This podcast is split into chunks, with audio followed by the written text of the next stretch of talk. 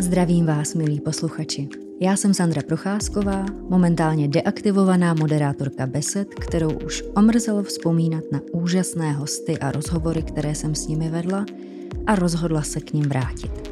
Tentokrát formou podcastu, který vzniká v rámci Dokumentum Institutu a bude otevírat témata, která podle mě rozhodně stojí za to. Vážení diváci a posluchači Vědárny, vítejte u další epizody. Mým dnešním hostem je historik a politolog, který působí v Historickém ústavu Akademie věd. Zabývá se mimo jiné historií ideí, republikanismu a politického myšlení ve střední Evropě. Vítám ve Vědárně Jana Květinu. Dobrý den. Já začnu takovým vtípkem, který jsem nedávno slyšela u svého známého, který nad nějakou veřejnou diskuzí uh, utrousil, že co Čech to politolog. Uh, k čemu by tedy politologie jako obor měla sloužit společnosti? Jakou roli by podle vás měla hrát? To je moc hezký obrat sloužit společnosti, ta představa, že by věda měla eh, sloužit veřejnosti, ale ono by to tak skutečně mělo být. Konec konců je placená většinou z veřejných peněz. Eh, ta odpověď je poměrně komplikovaná, protože politologie je specifická v tom, eh, v tom rozdílu mezi tím, čím politologie jako věda skutečně je, čím se zabývá a jak se jako věda prezentuje a tím, jak je společností vnímaná. To, tahle ta diference není úplně vinou veřejnosti. Ono to je pochopitelné, protože když se podíváme na politologii, politologii jako vědu, eh, tak musíme pochopit, že ona zapadá do té širší škály vědeckých disciplín. To znamená, pokud se živíte politologií jako vědou, no tak eh, většinou pracujete pro nějakou vědecko-výzkumnou instituci, eh, usilujete o granty, formulujete projekty, vedete výzkumy, musíte publikovat odborné články, vedle toho třeba vedete výuku. A to je to gro vaší práce, za to jste placen. No jo, ale pak je tady ta druhá rovina, to je ta rovina veřejná, kdy když se řekne mezi širokou společností slovo politolog, konec konců vy jste to naznačila i v té, v té úvodní historce, tak si většina lidí vybaví, že to je nějaká ta mluvící hlava, která komentuje politické veřejné dění dnes a denně do rozhlasu, eh, do televizí. A to vzbuzuje kontroverzi, to vzbuzuje nějaké eh, emoce. V důsledku toho uh, politologie se dle mého názoru, a myslím si, že to není jenom můj názor, je to jako obecné přesvědčení, netěší úplně jako vysoké prestiži, je to spíš vnímána jako jakási právě plácací věda, které se v uvozovkách může věnovat každý, což má celou řadu příčin.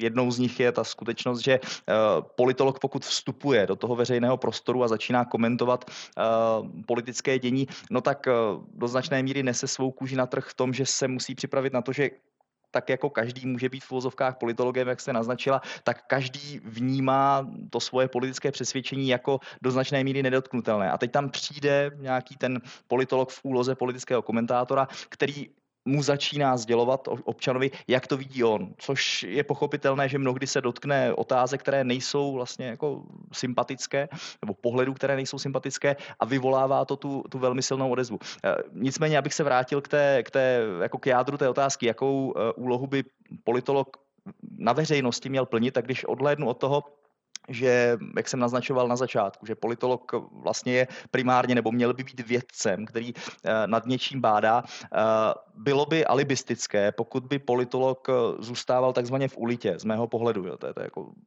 slavný, slavný obrat, který hovoří o tom, že vědec může zůstávat ve své věži ze slonoviny. To je ta představa, že vědec se někde zavře, pozoruje ten svět, hodnotí ho, ale nejde s tím ven píše si to takzvaně do šuplíku, respektive do těch odborných časopisů. Eh, to je samozřejmě jedna možnost z mého pohledu neúplně šťastná, protože v tu chvíli vlastně eh, takovýhle politolog přispívá částečně, byť třeba nevědomky a, a nechtěně, k tomu obrazu, že politologie je něco odličtěného, zbytečného, čemu nerozumíme. Uh, no a pak je tady ta druhá možnost, to znamená vstupovat do toho veřejného prostoru, uh, působit jako, to je obrat, který asi řadu lidí nadzvedne ze židle, ale působit jako veřejný intelektuál, tedy jako někdo, kdo má prostě expertní vědění, studoval na to měsíce roky, čili má určitou expertní znalost, kterou se odlišuje od běžného občana, ale jeho úlohou, a to je si myslím velký problém, když jsem hovořil o tom, že uh, není úplně chybou veřejnosti, že vnímá politologii jako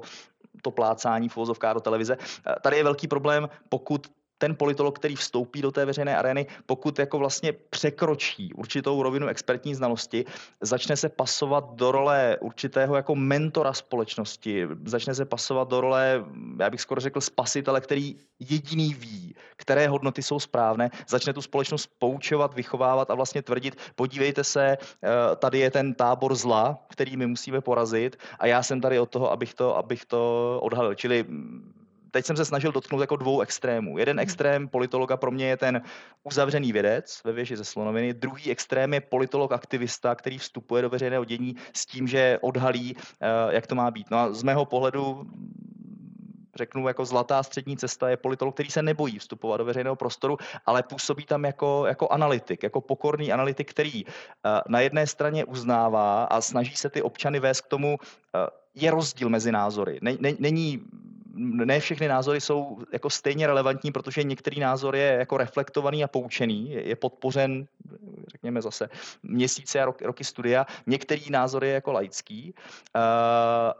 A úkolem politologa je vlastně jako poskytnout tu expertní znalost, to znamená poskytnout analýzu situace a to si myslím, že je velmi důležité, aniž by z té politologické analýzy pro média, pro veřejnost eh, bylo jednoznačně čitelné v uvozovkách, za který tábor eh, ten politolog mhm. eh, kope. Když bych to jenom uzavřel, tak my, když se třeba s kolegy bavíme o tom, jak poznat, že člověk odvádí ne tu vědeckou práci dobře, na to jsou jako měřítka, ale jak poznat, že nějakým způsobem funguje v tom veřejném prostoru solidně, tak s úsměvem, vy jste začínala tu otázku vtipem, tak já ji, já ji tak jako skončím lehce humorně, tak eh, my většinou říkáme ve chvíli, kdy vám píšou jako vulgární a výsměšné eh, a urážlivé e-maily lidé z různých ideologických spektr, tak je to známka toho, že to děláte dobře, protože vlastně se ukazuje, že nelze poznat, za koho uh, kopete, respektive, že nekopete za nikoho, ale že poskytujete tu, tu věcnou analýzu. Takže mm-hmm. asi tak. Já se ještě vrátím k tomu, jak jste zmiňoval ty názory. Tak eh, když si představím člověka v Česku, který eh, třeba usedne k televizi a teď poslouchá nějakou analýzu politologickou, tak eh, mezi dvě reakce, se kterými se často setkávám, patří buď aha, tady se objevuje něco, co jsem nezohlednil, to je zajímavé, to si promyslím, a nebo ten člověk má jiný názor, takže neví, o čem mluví. Tohle pro mě není odborník. Že tam je prostě problém v té recepci. V tom... To. To bez pochyby, ale mhm. tady bych zase jako se dotkl toho, to si myslím, že je přirozenou součástí toho veřejného světa a já jako primárně jsem historik a politolog, čili nechci fušovat kolegům jako do, do psychologie, sociologie, ale mhm. existují jako pojmenované jevy, že, které se třeba týkají i že výskytu velmi populárního termínu sociální bublina, že v okamžiku, kdy, kdy vy jste na veřejnosti konfrontováni s názorem, který vám konvenuje, no tak samozřejmě uh, nositele toho názoru začnete vnímat daleko pozitivněji, začnete mu fandit a takhle funguje samozřejmě nejenom jako otázka politologických analýz, takhle funguje celá politika. Že? Jestliže eh, je někdo nositelem hodnot a názorů, které jsou vám sympatické, no tak chování toho člověka budete, myslím, na veřejnosti v politice budete omlouvat, budete ho racionalizovat, budete ho vysvětlovat jako, jako pochopitelné. Jestliže to je někdo, eh, jehož hodnoty a názory vám pí krev, no tak samozřejmě na něm nenecháte eh, nic suchou. Čili ta, ta recepce v tomhle ohledu je bez pochyby uh, problematická, ale eh, souvisí to s, i s tím, co jsem, co jsem říkal před chvilkou. To je uh, v okamžiku, kdy uh, tady je nějaká politologická komunita, která poskytuje hm, jste říkala, slouží společnosti tím, že vlastně má poskytovat ty, ty odborné analýzy současného politického dění, no tak je to velmi tenká hranice, to, co jste konec konců podotkla, protože ten politolog v úloze politického komentátora je velmi znevýhodněn skutečností, že on, on ví, že ten jeho komentář bude poslouchat velmi různorodé spektrum jako posluchačů, diváků. A teď nemyslím ideologicky, to samozřejmě taky, ale co se týká odborných znalostí. To znamená, vy na jedné straně vnitřně jste, jste motivován k tomu, aby ta vaše analýza byla dostatečně odborná. Protože pokud nebude odborná, tak povede k tomu, že lidé, kteří rozumí tomu, o čem mluvíte, si řeknou, to se, tak, tak jako co nám tady řekl? Neřekl nám vlastně nic nového, to jsme se nic nedozvěděli, to si můžu přece jako přečíst sám, nebo na to přijdu, přijdu, přijdu logicky sám. Na druhou stranu, pokud to takzvaně ten politolog přepálí, eh, no tak se stává nesrozumitelným pro tu jako širokou veřejnost a přestává plnit tu úlohu, kterou by měl plnit, to je ta popularizace. To znamená, já tady jako disponuju nějakou zkušeností, to znamená sleduju trendy eh, posledních deseti let vývoje v české politice a mým úkolem, teď nemyslím jako mým konkrétně, ale kohokoliv, kdo uh, komentuje eh, české politické dění, je vlastně přiblížit tomu divákovi, posluchači eh, ty základní souvislosti, přiblížit je srozumitelně v tu chvíli ale znova říkám, že je tam to riziko, že pro odborníka jste vlastně takovým mluvkou, který nic moc jako nového nepřináší, anebo naopak, pokud se pustíte do toho takzvaně odborného diskurzu, že velmi populární termín, eh, no tak eh, vám přestávají rozumět v úvozovkách ty eh, masy a jste nějakým jako povýšeným intelektuálem, který neumí používat jako český jazyk tak, jak mu, jak se lidově říká, zobák narost. A v tomhle ohledu ta, ta, ta recepce je skutečně jako uh, velmi problematická a asi bych zase jako upozornil na to, že v okamžiku, kdy člověk vstupuje do té roviny, tak musí být připraven prostě na to, že uh, ta cesta, kterou si zvolí, to je ta optimální vyváženost, jako se nikdy nezavděčí vše, všem ani ideologicky, ale jako ani, ani srozumitelností, ani, ani úrovní té, té odbornosti. Mm-hmm. Pojďme teď eh, k těm dvěma oborům, o kterých se tady hlavně zatím bavíme, o historii a politologii. Jak těsné je jejich sepětí a je ta spolupráce těch oborů obou straná? Protože umím si představit, že politologie z historie velmi dokáže čerpat. Čerpá něco historie z politologie? To je velmi ošemetná otázka. Teď jsem tady věnoval několik minut tomu, jak je problematická recepce vlastně politického komentování, tak teď si uvědomuji, že jsem skutečně jako eh, pod, pod přímou palbou, protože pokud si jako mou odpověď poslechne historik a pokud si ji poslechne politolog, tak eh, musím dobře zvážit, jak formulovat slova, aby to nevyznělo pro některou z těch, těch disciplín e, nějak pejorativně. Ne, ale to, to samozřejmě lehce v nadsázce. E, co chci říct? E, sepětí historie politologie je, je skutečně extrémně silné. Extrémně silné eh, a to tak, že jakoby ta, ta studijní i ta badatelská kombinace jako dává velký smysl. Konec konců ono, jo, lidí, kteří vystudovali nebo se věnují historii politologii, eh, je, je, je celá řada. Eh, s čímž ale souvisí jako značná řada problémů. Že? První věc je určitá konkurence. To znamená v okamžiku, kdy neděláte oba obory, děláte jenom historii nebo jenom politologii a narážíte ve své profesi eh, na ty odlišné badatelské přístupy, protože prostě historie a politologie má odlišnou metodologii, má trošku samozřejmě odlišný eh, rámec svého zaměření, eh, no tak se dostáváte do, do situace, eh, kdy vy potřebujete vlastně prezentovat ten svůj obor jako unikátní, jako ve smyslu ano, politologie nám historikům může být užitečná, ale my jsme historici a naopak, že? ano, historie nám politologům může být užitečná, ale my jsme politologové. Což může sahat od nějakého jako nevinného špičkování, ve smyslu eh, taky jako oblíbená intelektuální anekdota, že kdo to je jako politolog. Politolog je historik, kterého nebaví chodit do archivu a proto se věnuje současnosti, eh, což je jako nevinné špičkování, až po, jako řekněme, nějak nějaký razantnější souboj, a teďka mám na mysli razantnější souboj o vedený vlastně vůbec o smysluplnost, jako existence eh, toho, toho oboru. Eh, ale abych se vrátil k té, k té původní otázce, to znamená, jakým způsobem mohou spolupracovat a zda vůbec spolupracují. Vy jste naznačila, že je přirozenější, že eh, politologové čerpají z historie. Já se domnívám, že to je přirozenější, což je pochopitelné, protože na rozdíl od historie, která je prostě etablovanou humanitně vědeckou nebo společenskou vědeckou disciplínou. Politologie je v Česku mladý obor, jo, z, zase z řady pochopitelných důvodů, ať už je to jako kontext minulého režimu, kde jako politologie chtě nechtě, nebo prostě nějakým způsobem musela vyrůst z tradic marxismu, leninismu, eh, což jako velmi pošramocuje eh, její pověst do současnosti. Ale co chci říct, tím, že politologie je mladší obor, tak pochopitelně jako daleko více může čerpat z těch historických přístupů. Na druhou stranu eh, v rámci politologie si myslím, že je velmi důležité, že, že probíhá určitá jako emancipace v tom smyslu, ale pozor, jako historická rovina zkoumání politiky je jenom jednou z dimenzí.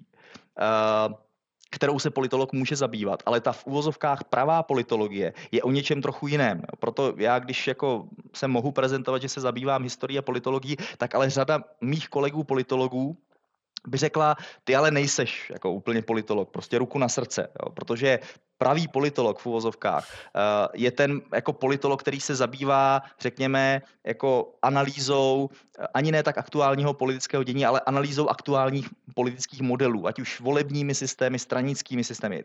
To já se přiznám úplně nedělám právě protože jsem historikem, tak zkoumám tu historickou rovinu. Eh, když to ta politologie, která v současné době nejenom v Česku, ale ve světě je v kurzu, je daleko více zaměřená na, řekněme, nějaké jako použiju sousloví matematické modelování ve smyslu výzkumu uh, politických uh, systémů. Čili je tady jako jednoznačná tendence politologie jako vymanit se z té představy, uh, my jsme ty jako modernější historici, kteří zkoumají, zkoumají současnost. Uh, když se podívám na ten Druhý úhel pohledu to znamená uplatnění politologie v historii. Tam si myslím, že to je složitější z celé řady důvodů. Když se podíváme jakoby na vývoj historické vědy ve 20. století, tak ještě do současnosti je tady jako velmi silná odezva nebo velmi silný vliv, který souvisel s takovou jakoby výraznou revolucí v tom, jak chápat výzkum historie. Že? Protože když se řekne historie pro zase laickou veřejnost, tak většina lidí, alespoň podle mého mínění, eh, si vybaví výuku dějepisu, která je založená zase standardně, klasicky už tomu tak není všude, ale standardně je založená že na, na výuce letopočtů, jmén a, a nějaké chronologické posloupnosti. To znamená, v tradičním pojetí historie je vlastně politickou historií. Jo? Prostě tady byly nějaké státy, měly svoje vladaře, byly nějaké bitvy, v důsledku těch bitev se ty státy rozpadly a tak dále. Čili jako politický vývoj.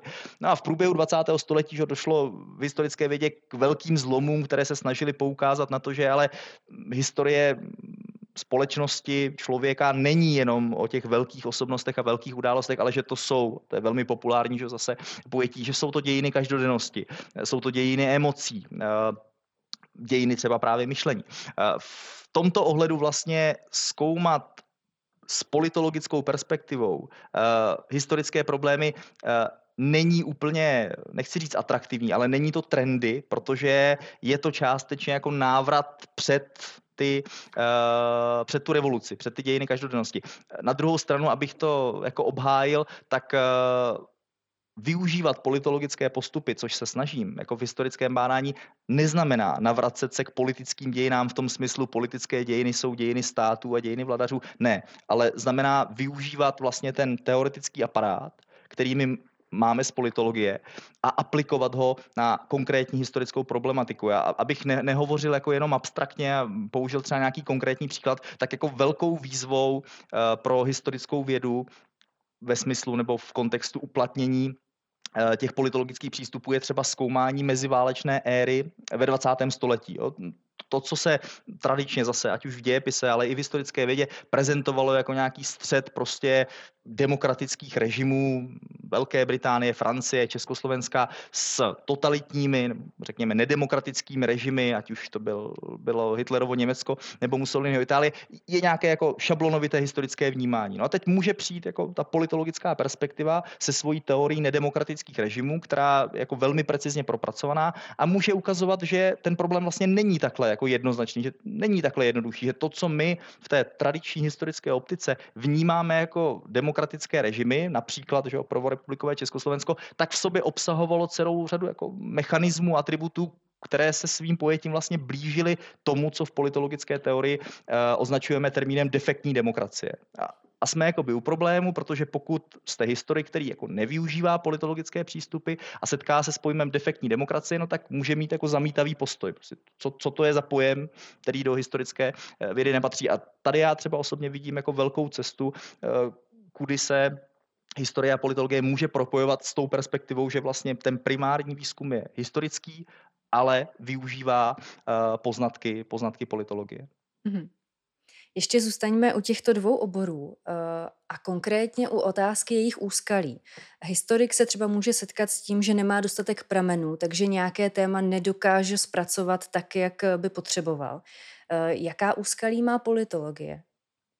Tak uh mohli bychom se odrazit od toho, co jste, co jste pojmenovala i u, u historie. Samozřejmě, že jako politologové prameny jsou z velké části odlišné, pokud tedy nejste ten, eh, řekněme, politologi, politologizující historik nebo historizující politolog. To znamená obecně jako přístup k datům, bych označil za, za první úskalí. A teďka tím, že politologie je, je velmi jako rozsáhlý obor, eh, čímž jako nechci alibisticky ho, ho nějak jako chránit, že, že to politologové mají náročné, ale zase, že v takové té, v takové té hantýrce se označuje, nebo se hovoří o tom, že uh, politolog je někdo, kdo rozumí všemu od Platona až po Severoatlantickou alianci, což když se řekne česky, tak uh, to nevyzní, když se to řekne v angličtině, tak je to from plateau to NATO, že? tak tam, tam to jako vyzní líp. Uh, čím se naznačuje, se vlastně můžete zabývat velmi širokým spektrem problémů, ale, ale co chci říct, ať už, ať už se zaměřujete v politologii de facto na cokoliv, tak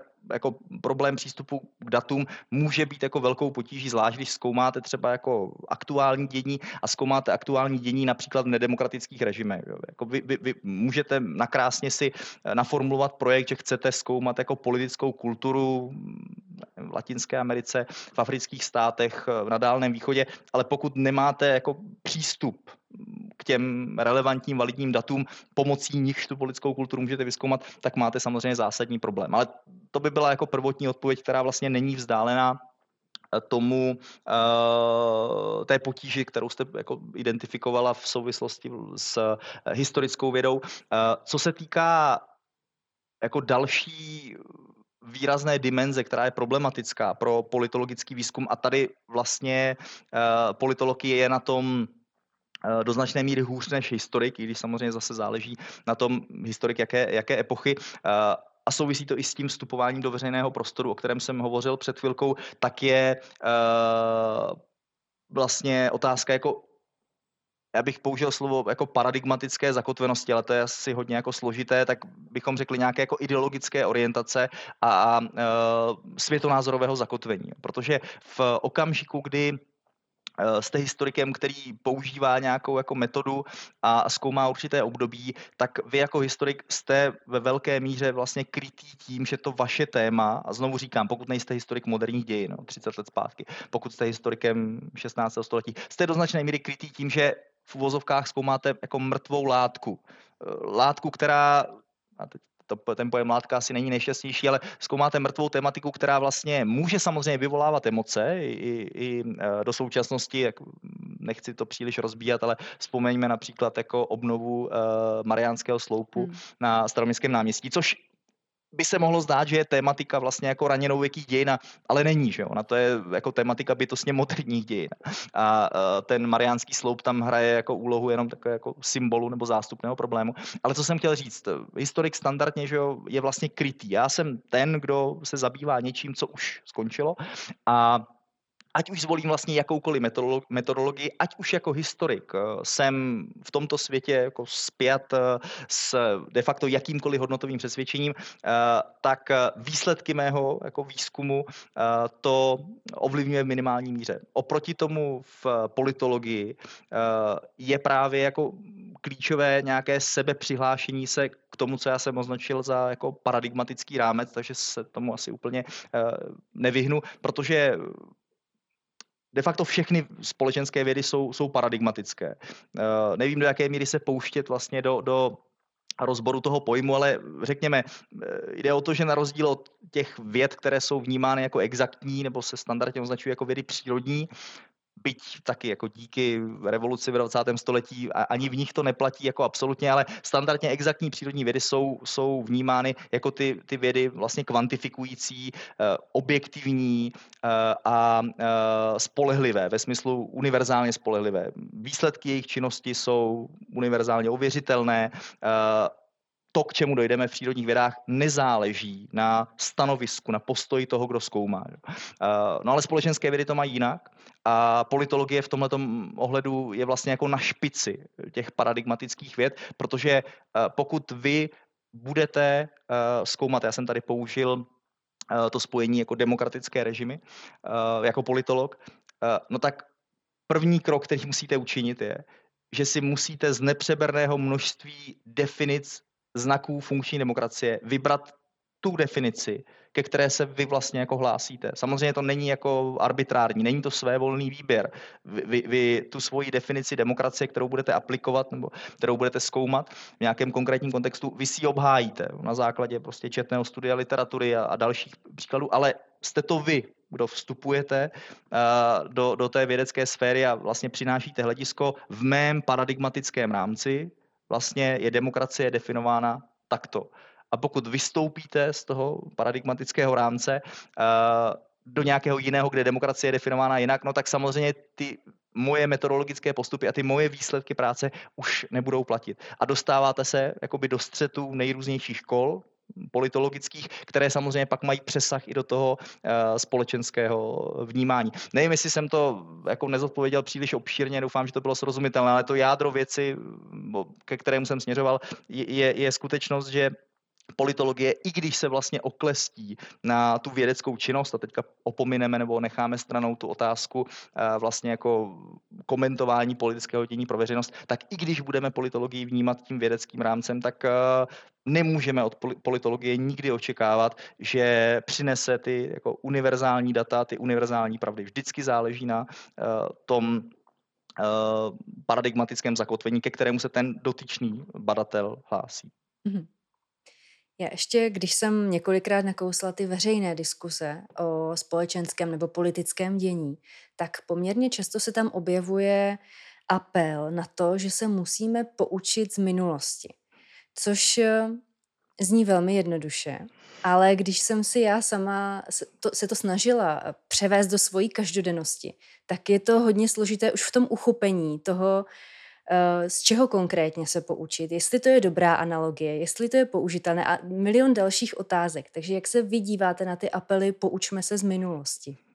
Já se na ně dívám velmi kriticky, čili v tomhle ohledu asi nejsem úplně jako objektivní, jsem zaujatý. Já vždycky třeba i jako ve, ve výuce didaktiky dějepisu, tak eh, jedna z prvních věcí, kterou jako zmiňuji, eh, jestli něco nemám rád a jestli s něčím nesouhlasím, tak aby se jako úvod do historie začínal floskulí eh, dějiny jsou učitelkou života.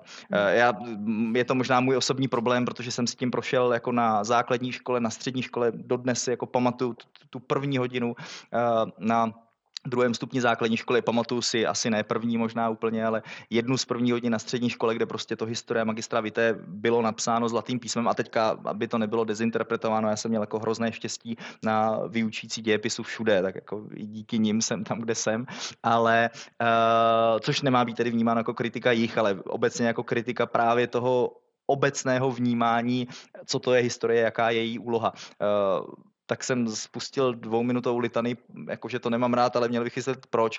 Právě proto, co jste jakoby naznačila, protože ta floskule, eh, že se máme poučit z dějin, je hrozně snadno dezinterpretovatelná. Já bych jako lakonicky odpověděl, nemůžeme se poučit z dějin, ale to bych to hrozně odbil, eh, tak to jenom rozšířím nemůžeme se poučit z dějin tak, jak si většina společnosti obvykle myslí, eh, že se z dějin poučit můžeme, protože eh, když se použije tahle ta fráze, eh, máme se nebo můžeme se poučit z dějin díky jako historickému bádání, tak já mám pocit, že se zatím jako skrývá takové jako kořistnické přístupy, nebo skrývají kořistnické přístupy vlastně vůči společnosti, vůči lidskému životu a, a vůči minulosti. To znamená představa, že tady je nějaký jako univerzální společenský vývoj, který my budeme pozorovat. Podíváme se, kde udělali naši předkové chybu a v čem. A my to tudíž budeme jako dělat jinak a díky tomu se staneme jako lepšími lidmi eh, a lepší společností. Eh, což eh, je jednak jako představa zcestná z mého pohledu a za druhé nebezpečná. Proč je to představa zcestná? To částečně souvisí s tím, co jsem vlastně naznačil v té eh, předchozí odpovědi. Jo. Eh, a zase, jenom řeknu důležitou věc, jo. to moje stanovisko, jak já chápu možnost poučení se z dějin, vyplývá z nějakého paradigmatického rámce. Protože já dějiny nechápu jako univerzální cestu z bodu nula do bodu, a teďka nemůžu říct číslo, nemůžu říct nekonečno, ale do nějakého jako finálního bodu, takzvaného konce dějin. To znamená, já jsem historik, který svoji historickou práci zakládá na tom, že dějiny nemají univerzální smysl, který my historici bychom měli objevovat. pokud by tady seděl historik, který jako zastává koncepci univerzálního lidského vývoje a věří na konec dějin. To znamená, věří, že v historickém vývoji jsou nějaké železné zákonitosti, no tak by samozřejmě prezentoval odlišné stanovisko a v jeho pohledu by eh, fráze musíme se poučit z dějin dávala smysl. V mém pojetí mm, to smysl nedává právě pro ten charakter eh, společenských věd a společností, který jsem naznačil v té předchozí odpovědi. Na rozdíl od těch exaktních věd, které vlastně mají tu zkoumanou matérii nezávislou na, na svém vědomí, to znamená, a teďka nebudu fušovat jako do, do řemesla uh, kolegům exaktních věd, kterým nerozumím, ale ta základní představa je v celku jako jednoznačná. Vy jste badatel, že, který zkoumá tento svět a zkoumá ho bez ohledu právě na to své přesvědčení, bez ohledu na, na lidskou interakci. Ovšem, pokud jste historikem nebo sociologem nebo politologem, eh, no tak bez pochyby jednak vy jako zkoumající jste součástí toho, co zkoumáte, to je první problém. Eh, a za druhé, vy neskoumáte tu neživou hmotu, vy zkoumáte lidské interakce. Takže ta představa, že by tady historie byla, byla od toho, že my popíšeme a zanalizujeme nějaký historický problém, francouzskou revoluci, jako sametovou revoluci, vývoj meziválečných demokracií, na který jsem tady, tady narážel, že to je hodně populární téma, my to zanalizujeme a my díky tomu vlastně jako poskytneme vědění. Podívejte se, jako uh, ve 20. letech udělali demokraté takovouhle chybu a proto se dostal k moci Hitler. Uh, francouzští revolucionáři udělali chybu v tomhle a v tomhle a to už nikdy nesmí opakovat. Je jako na jedné straně hrozně líbivý závěr, ono to dobře vypadá, ale na druhé straně nesmíme prostě ztrácet ze zřetele, že to, že v roce 1791 v kontextu prostě francouzského národního schromáždění se něco stalo, tak je to neopakovatelná záležitost. Je to neopakovatelný dějný moment, který se udál díky jedinečnosti té situace, díky jedinečnosti těch aktérů. Čili my můžeme jako historici poskytnout nějakou analýzu. Podívejte se, jako velká francouzská revoluce se odvinula do značné míry tak, jak se odvinula kvůli těmto faktorům ale ty faktory jsou prostě jako nepřenositelné. Jo. Uh, takže já vždycky jsem jako hodně uh, opatrný nebo až, až jako bych řekl nepřátelský vůči takovým těm anachronistickým tendencím vlastně jako putovat mezi různými časovými obdobími a uvažovat nad otázkami, a co by dneska udělal Tomáš Garik Masaryk? Jo? To, to je jako naprosto ahistorická otázka, protože jako ta, ta, ta unikátnost dějiné situace se nikdy nemůže opakovat. Taková že jo, zase oblíbená fráze, kterou eh, používají filozofové, ale, ale i historici, je, je Herakleitův výrok o té nemožnosti vstoupit dvakrát do té řeky. Že? Ve chvíli, kdy jako bychom šli k té řece znovu poučení tím historickým aparátem, aha, my víme, že když do té řeky v uvozovkách vstupoval někdo před 80 lety a teď před tím, no, pod tím vstupem do řeky si představme tu, tu, já nevím, francouzskou revoluci nebo cokoliv a chceme to udělat jinak, tak ale zjistíme, že ta řeka už prostě je jiná. Chová se jinak, jsou tam jiní aktéři, jiná voda, jiní lidé eh, a tak dál. Mm-hmm.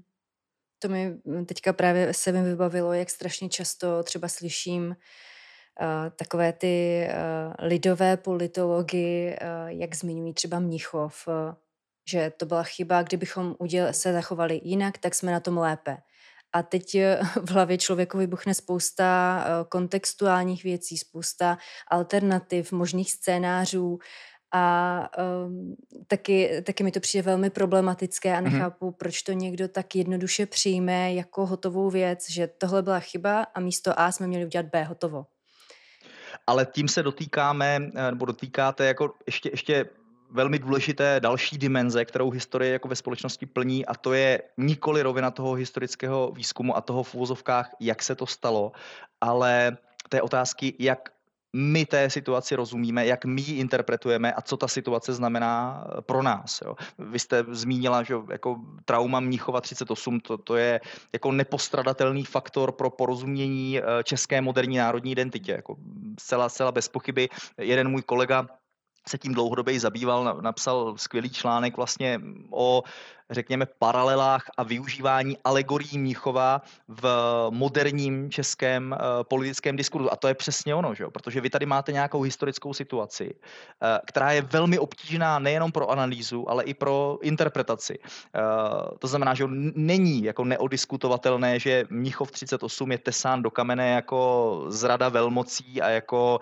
možný hrdiný moment československé armády a československého národa, který se v důsledku jako Benešova politikaření uh, nepodařilo zrealizovat. Těch interpretací je celá řada. Ale i když se jako přimkneme k té jedné, k té jako asi nejtradičnější interpretaci, to je jako připravená armáda, uh, hodili nás přes palubu, měli jsme se a tak dále, a tak dále, tak vy když použijete vlastně tady uh, tuhle tu interpretaci Mnichova na jako jakékoliv aktuální dění, tak se dopouštíte přesně toho, hmm. eh, o čem já jsem mluvil, protože vy, vy samozřejmě můžete v aktuálním světě nalézt jakési jakoby eh, povrchní paralely, kdy máte nějaký stát, který je obýván národnostní menšinou, která vlastně jako se hlásí o svá práva a hrozí tady ten rozkol státu, ale ta, ten historický výzkum vám prostě ze své podstaty nemůže a nesmí dát odpověď na otázku, jak máte řešit ten problém eh, v roce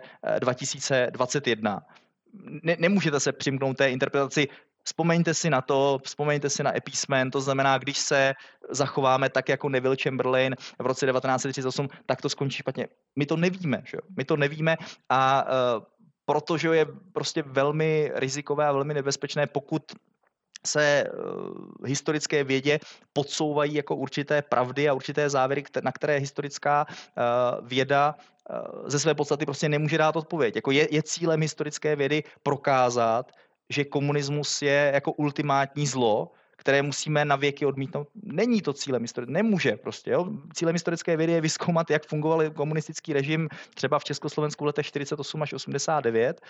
To, jak výsledky toho historického výzkumu interpretuje společnost, to už je na té společnosti. Jo? A teďka na základě, už na základě to, této věty, co jsem řekl, tak se nějakým způsobem jako škatulkuju a už z určité strany bych mohl být vnímán jako, jako vlastně obhájce komunistického režimu a, a relativista a propagátor Bůh ví čeho, ale to je přesně zase o tom střetávání paradigmat. Jo? Moje pojetí historie je založeno, a historické práce je založeno na tom, že prostě historik z definice své práce tady není od toho, aby poskytoval definitivní soudy, hodnotové soudy a aby říkal společnosti, podívejte se, tohle už nikdy ne, protože to není úloha historika. Mm-hmm.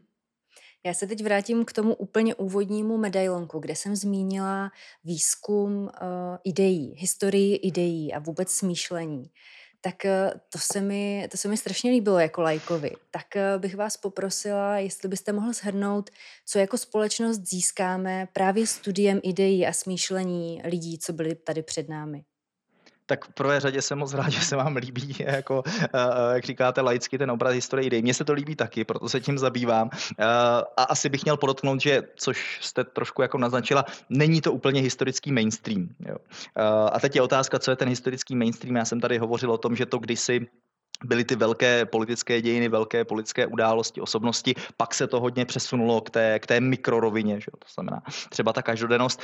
A uh, historie ideí je vlastně jako určitá snaha zachránit a emon, emancipovat uh, politické dějiny, ale jako jiným způsobem, než tak, jak se dělali po staletí, nebo řekněme uh, do první poloviny uh, 20. století. Uh, když se, když se řekne sousloví historie ideí, tak to může, může znít jako hodně absurdně, protože standardně předpokládáme, že dějiny mají nějací jako vědomí aktéři. Že? To znamená, panovníci mohou mít svoje dějiny, člověk má svoje dějiny, státy mohou mít svoje dějiny. Uh, ale představa, že existuje nějaká jako neosobní entita uh, ideje, myšlenek, uh, které se jako v čase proměňují a, žijí si svým životem, může být jako na první poslech přitažená za vlasy, ale co, co to vlastně znamená? Uh, jestli, vy jste se vlastně ptala na to, jestli, nebo čím nám mohou být historie, historici ideí užiteční, zase odpověď na tuhle otázku ve velké míře je odvislá od toho, jakým způsobem chápete tu, tu historickou vědu. Protože pokud Eh, vnímáte vývoj společnosti jako bytostně materialistickým způsobem, a já to nekritizuju, já to jako identifikuju jako jeden z možných pohledů, který je, a neříkám v odborné historické obci, ale myslím si v, ve, v širokém vnímání společnosti je dominantní. Jo. A zase to má nějaké svoje historické příčiny, například před rokem 89 jako materialistický světonázor, obecně i třeba jako individualistickou orientaci člověka. Že? Materialistické pojetí dějin a nemusíme být marxisté, jo? To, je, to je zajímavé, že samozřejmě jako marxismus byl typický svojí marx, materialistickou orientací na dějiny, ale řada lidí, která s marxismem nemá nic společného, tak přesto vlastně je materialisty, chápe vývoj dějin jako víceméně eh, razantně ekonomickým a, a kauzálním způsobem. To znamená, jsou tady nějaké objektivní faktory, chudoba, bohatství, jsou tady nějaké objektivní příčiny, nespokojenost obyvatelstva, eh, nízký jako hrubý domácí produkt a to vede ke krizím, vede to k ekonomické krizi, vede to k revoluci. Že? Čili pokud jako chápete dějiny čistě tímto mechanickým způsobem, je tady nějaké A, pak je tady B a když sečtete A a B, tak vám to vytvoří revoluční atmosféru. Když to jako zjednoduším, tak eh, popravdě eh, pro historii idei nezbývá příliš eh, místa, protože v takovémhle pojetí vlastně člověk, jeho symbolická rovina a jeho myšlení jsou spíše upozaděny ve prospěch jakýchsi figurek na šachovnici. Že? To znamená, v takovémhle pojetí není důležité, co si mysleli lidé v roce 1788 a jak vnímali svět. Protože v takovémhle pojetí prostě na konci 80. let 18. století v vozovkách jako přetekl pohár, ani ne tak trpělivosti, ale vytvořila se atmosféra, která vybouchla tím, že ta nespokojenost přerostla v revoluci. A to je ten jeden úhel pohledu. Ale pokud nechápete dějiny jako čistě materialisticky, ale chápete dějiny interpretativně, to znamená, vnímáte to tak, že řada velkých společenských událostí anebo epoch nastaly v zásadě díky tomu, že lidé vlastně jako změnili svou světonázorovou orientaci a začali svět vnímat jiným způsobem, no tak v historii ideí leží klíč k tomu, abychom pochopili ať už jednání našich předků, anebo třeba i ty Eh, v úvozovkách velké světodějné události. Já jsem se teďka hodně jakoby eh, zaciklil u té francouzské revoluce, ale ono to je u ní jako dobře viditelné, že? protože uh, standardně, když se třeba v tom tradičním pojetí vyučuje Velká francouzská revoluce, že? tak se právě klade důraz na to, že tady je nějaká jako obrovská zadluženost uh, francouzské koruny, uh, a tak dál a tak dál, že tady je jako neschopná politika Ludvíka 16. A tak mimo děk se zmíní No a taky tam byli nějaký osvícenci a ty osvícenci jako inspirovali tu společnost. Ale jako co to konkrétně znamená, že ti osvícenci inspirovali tu společnost, to už se třeba jako příliš neřeší a tady nastává prostor jako pro historii ideí, protože historik ideí uh, se snaží v prvé řadě vysledovat uh, proměnu myšlenek a proměnu pojmu, to je proměnu jazyka uh, v čase. Uh, příchod osvícenství a příchod Velké francouzské revoluce neznamená, že někdo jako přišel a řekl, uh, doteď jsme to dělali takhle a bude lepší to dělat takhle. Ne, tam je hrozně jako zajímavé, že přece osvícenci v mnohém používají hodnoty a používají pojmy a výrazy, které jsou tady už jako sto let naspátek, ale najednou jim dávají nové významy. Najednou ten, ten jazyk se prostě jako proměňuje a uh, to intelektuální působení osvícenců které jako zaznamená určitou reflexi nebo percepci u širší měšťanské společnosti, tak zcela jako promění náhled na klíčové jako filozofické, ale i politické otázky, eh, co je to svět, eh, jaká je úloha člověka v tom světě, kdo je to tedy ten panovník, jaké mají být prostě výstupy politického procesu a tak dále. A, tak dále.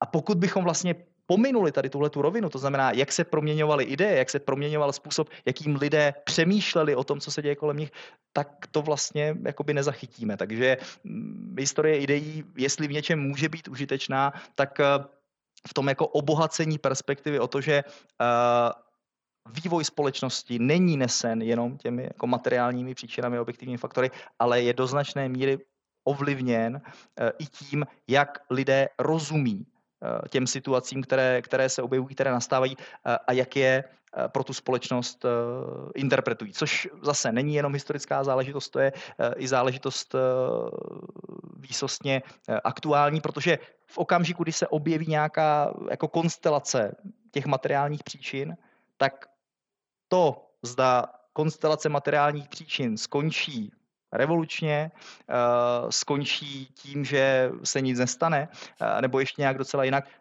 je do značné míry prostě ovlivněno tím, jakým způsobem ty elity a po těch elitách třeba i ta širší společnost se k tomu problému postaví a, a začne vlastně jako veřejně diskutovat, aha, takže to, co se tady právě teďka děje, je a teďka za A. Je to střed boží vůle s nějakými nelegitimními požadavky lůzy, nebo za B je to boj o práva a svobody eh, každého jednotlivce. A tohle to vlastně, jestli v té diskurzní rovině se to zachytí tím způsobem A nebo B, může zkoumat historie ideí.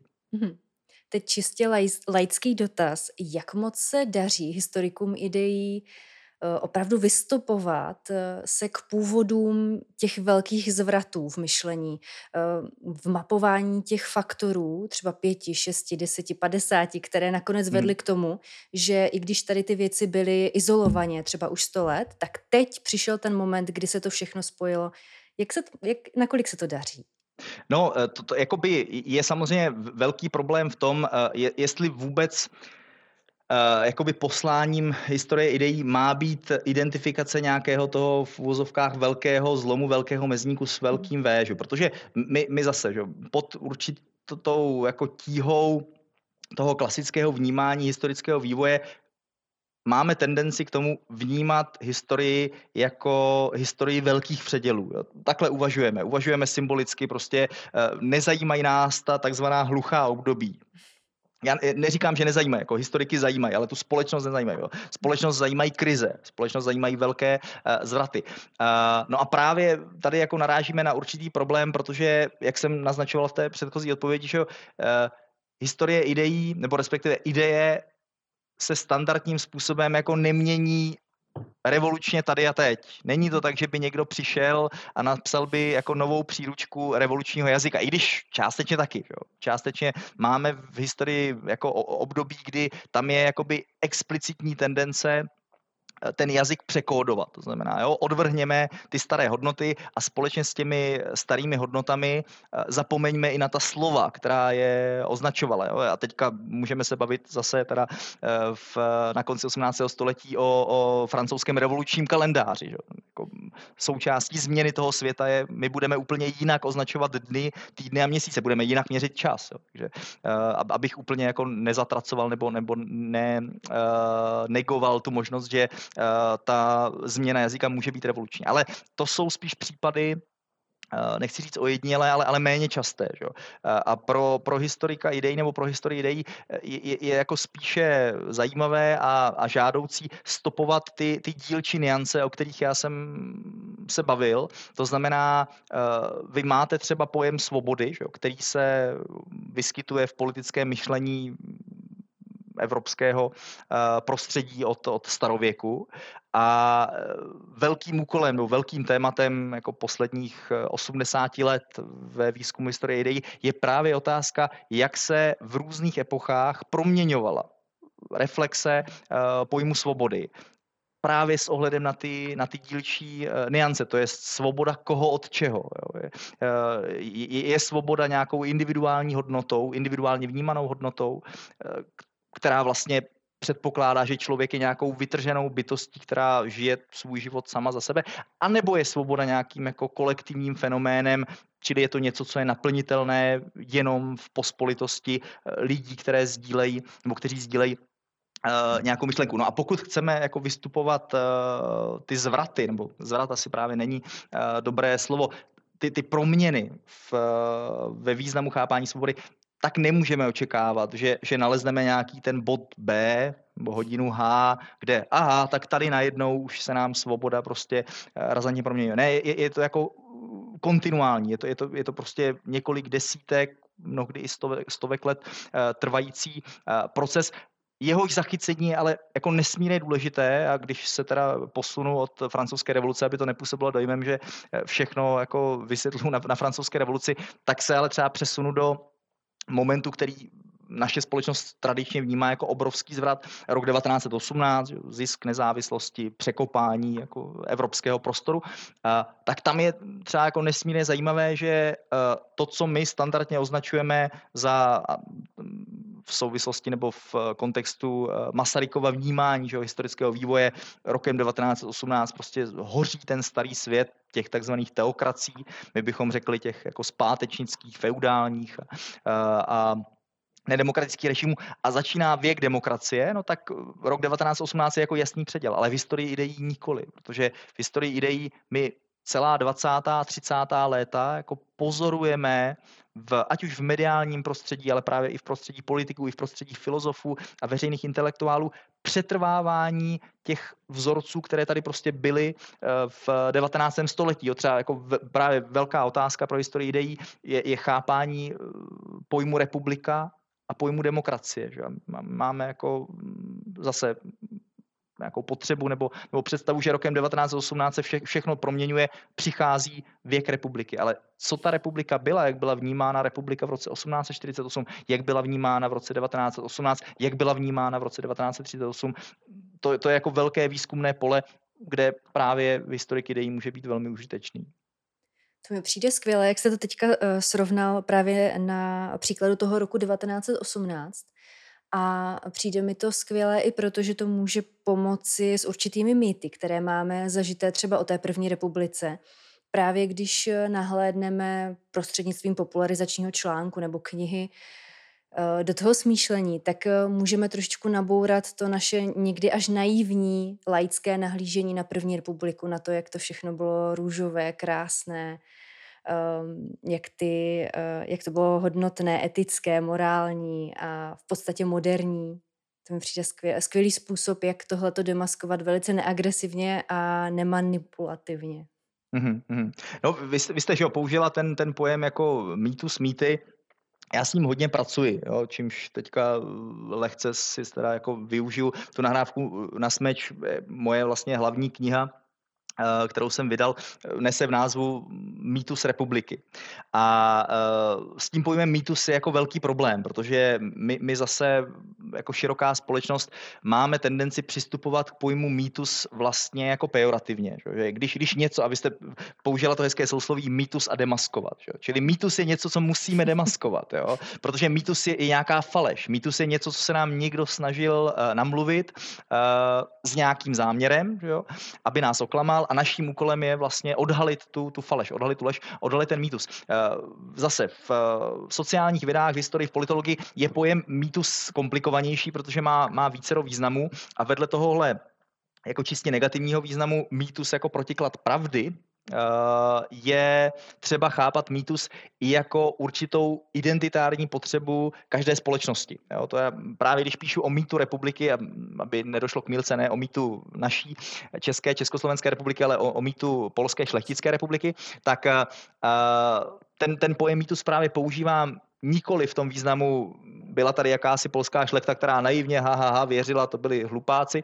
Ne, ale přesně v tom jako velmi, velmi pokorném významu Mýtus je něco, co potřebuje každá společnost, aby udržela svoji konzistenci. Jo.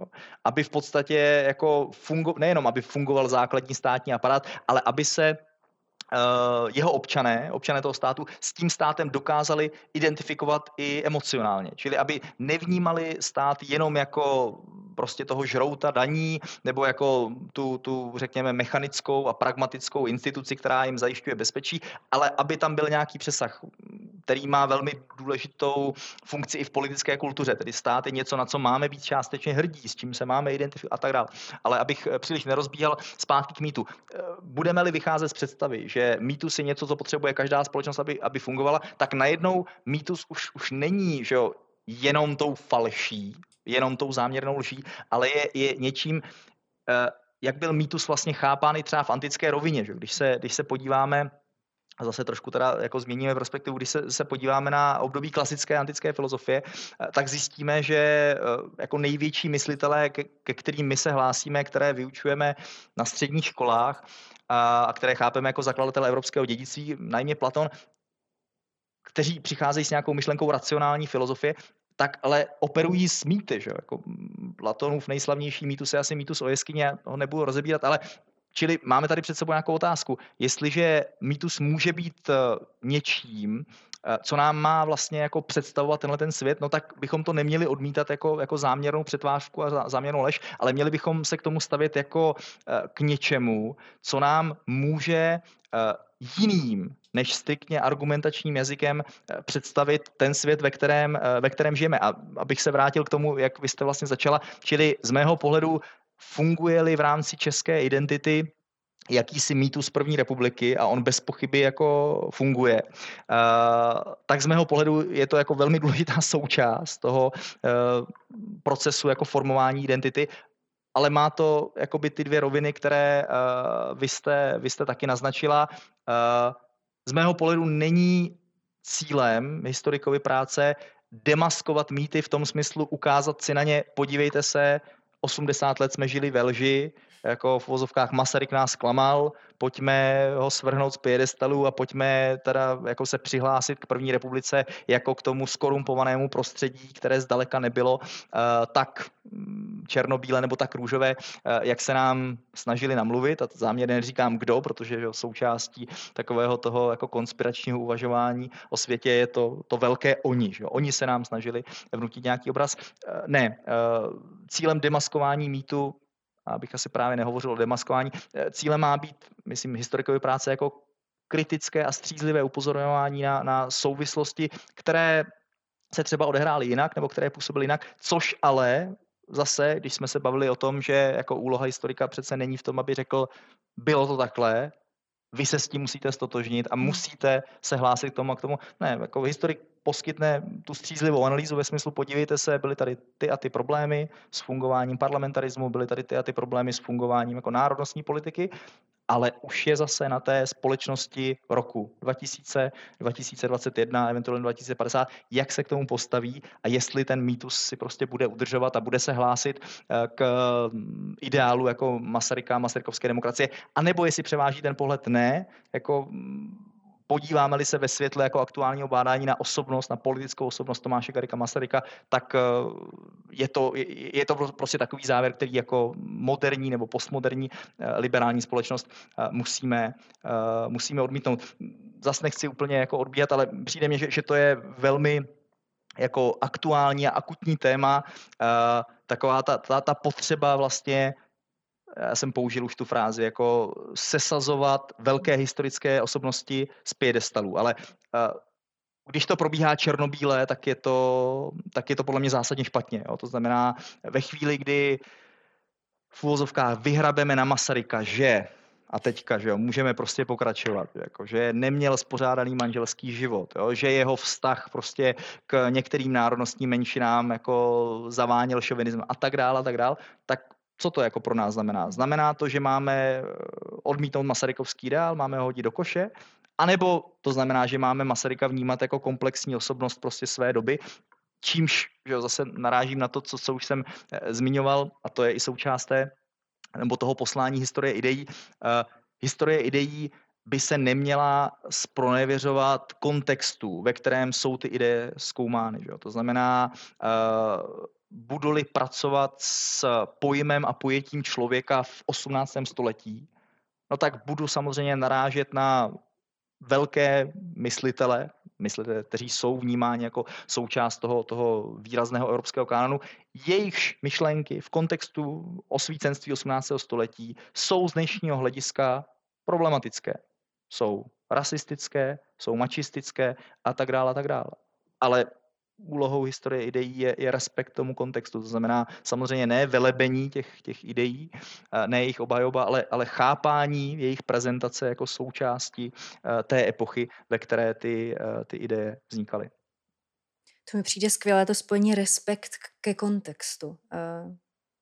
To, to, to si určitě zachovám. Um, Ale prostě... zase, jo, abych vás prostě jako neočkoval, protože uh, použít slovo očkování v současné atmosféře asi uh, není nejšťastnější. Uh, abych to jako neprezentoval příliš přímočeře. I v rámci historie ideí jako existuje víc proudů, a, které se tříští a, a jedna z těch velkých otázek, na které se neschodnou, je právě ta otázka vlastně jako trvanlivosti a komplexnosti ideí. To znamená, a, a, má, máme jako dva, dva póly extrémní, že? a ten jeden extrémní pól by šel proti tomu kontextualismu, proti tomu, který by tvrdil, jako v uvozovkách kašlete na kontext. Jako jo. Je, je úplně jedno, jestli ta myšlenka byla splozená tehdy a tehdy tím a tím. Ne, nám jako historikům ideí, respektive historikům filozofického politického myšlení, má jít o to, jako zachytit tu myšlenku v krystalické podobě. Takže tady nám něco sděluje Platón, my to prostě absorbujeme, tady nám něco sděluje Machiavelli a jsou to pořád ty stejné idei, protože ta společnost přece pořád ve své podstatě je stejná, je tvořená lidmi. Jo? To je ten jeden. A pak je ten druhý, ten extrémní, který jsem spíš jako představoval já, to, to je, eh, který je založen prostě na tom, ne, jako lidé nejsou stejní, lidstvo není stejné, společnost není stejná, protože společnost je vždycky formovaná jednak tím prostředím, ve kterém, eh, ve kterém vyrůstá nebo kterém existuje, ale především je formovaná jakoby tou intelektuální dimenzí. Jo. To znamená, ve chvíli, kdy vznikne nějaký jako myšlenkový uh, komplex v 15. století, tak vy musíte vzít v potaz veškeré okolnosti, které ten myšlenkový komplex uh, formovaly a prostě nemůžete ho takhle vzít a někam jako přesadit a hodnotit ho optikou, já nevím, století 8. nebo století uh, 21. Mm-hmm. Já se teď ještě vrátím k tomu, jak jsme otevřeli, nebo vy jste otevřel to téma mýtu, konkrétně národního mýtu. Mýtu, ne mýtu, ale mýtu. Mýtu, ano. ano.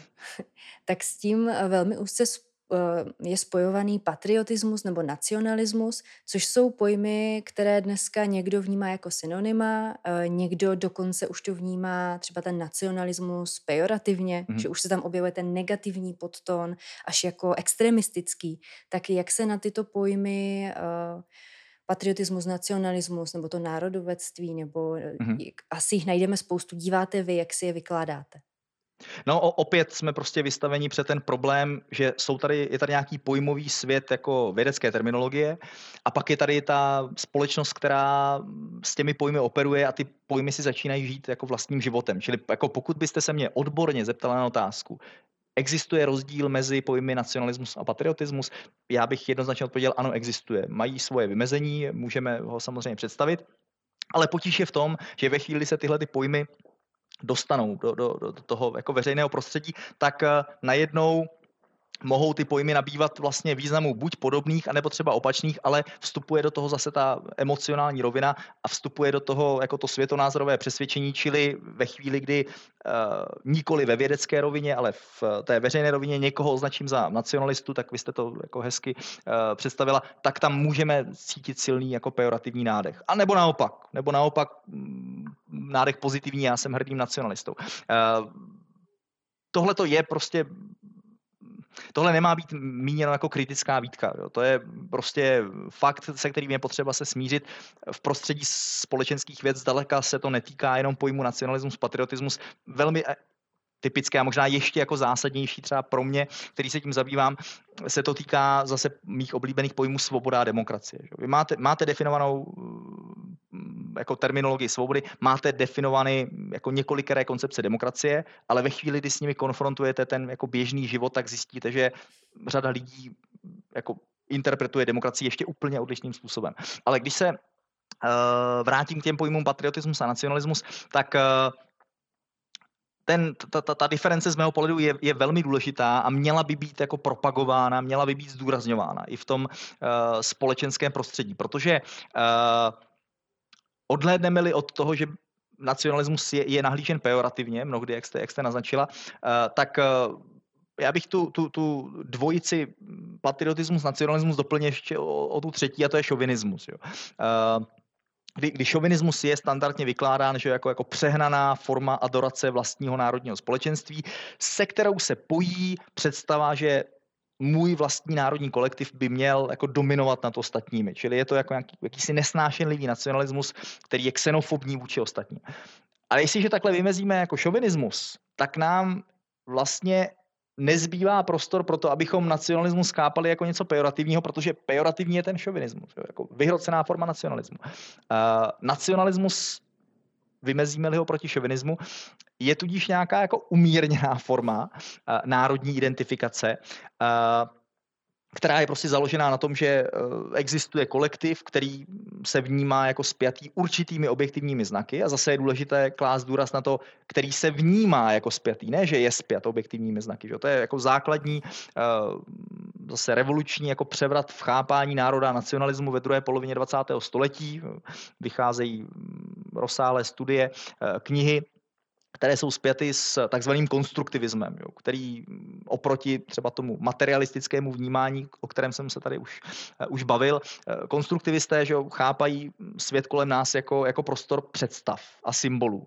Není důležité to, uh, co se objektivně děje, důležité je to, jak tomu lidé rozumí. Že? Čili není důležité, zda národ je zpět nějakými objektivními znaky, důležité je, zda lidé věří, že je zpět a představují si to. A pokud si to představují, no tak vlastně ten národ funguje. Taková slavná fráze uh, francouzského historika z přelomu 19. a 20. století Ernsta Renana zní národ je každodenním plebiscitem.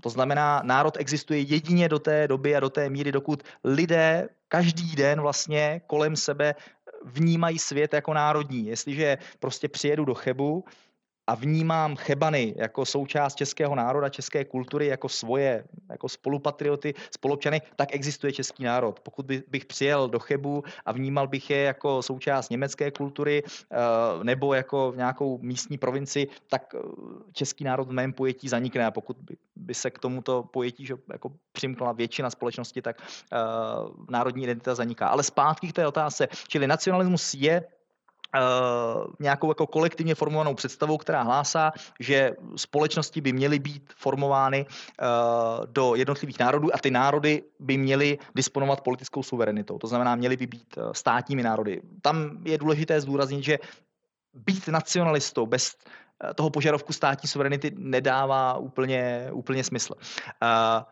Nicméně Jaký je teda ten problém ve chvíli, kdy řekneme, že nacionalismus je nějakou identifikací společnosti s ideou národa, eh, tak jaká je ta odlišnost od patriotismu?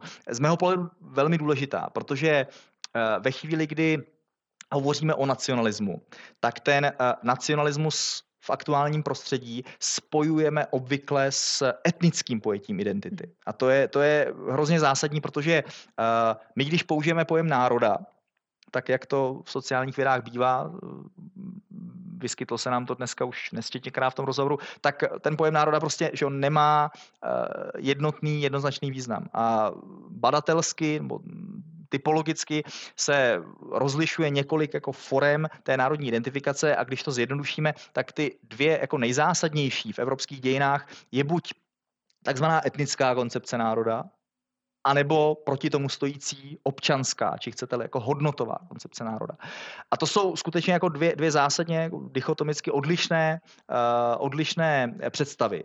Protože etnická koncepce národa zdůrazňuje nějakou představu té pokrevní vazby, orientace na, na jazyk, orientaci na minulost. Kdežto občanské pojetí národa uh, hovoří o tom, že součástí národa jsme tehdy, jestliže sdílíme nějakou vizi. A ta vize je vyjádřená tou, tou lojalitou vůči jako tomu politickému uh, státnímu uh, celku. A když se vrátím k nacionalismu, tak nacionalismus standardně je vykládán jako vlastně přimknutí se k tomu ideálu té etnicity. To je eh, ta představa, že národem může a má být ten příslušník, který se ideálně do toho uh, národa narodí, to znamená má maminku a tatínka za Čechy, mluví od narození českým jazykem uh, a je zpět s tou českou uh, půdou.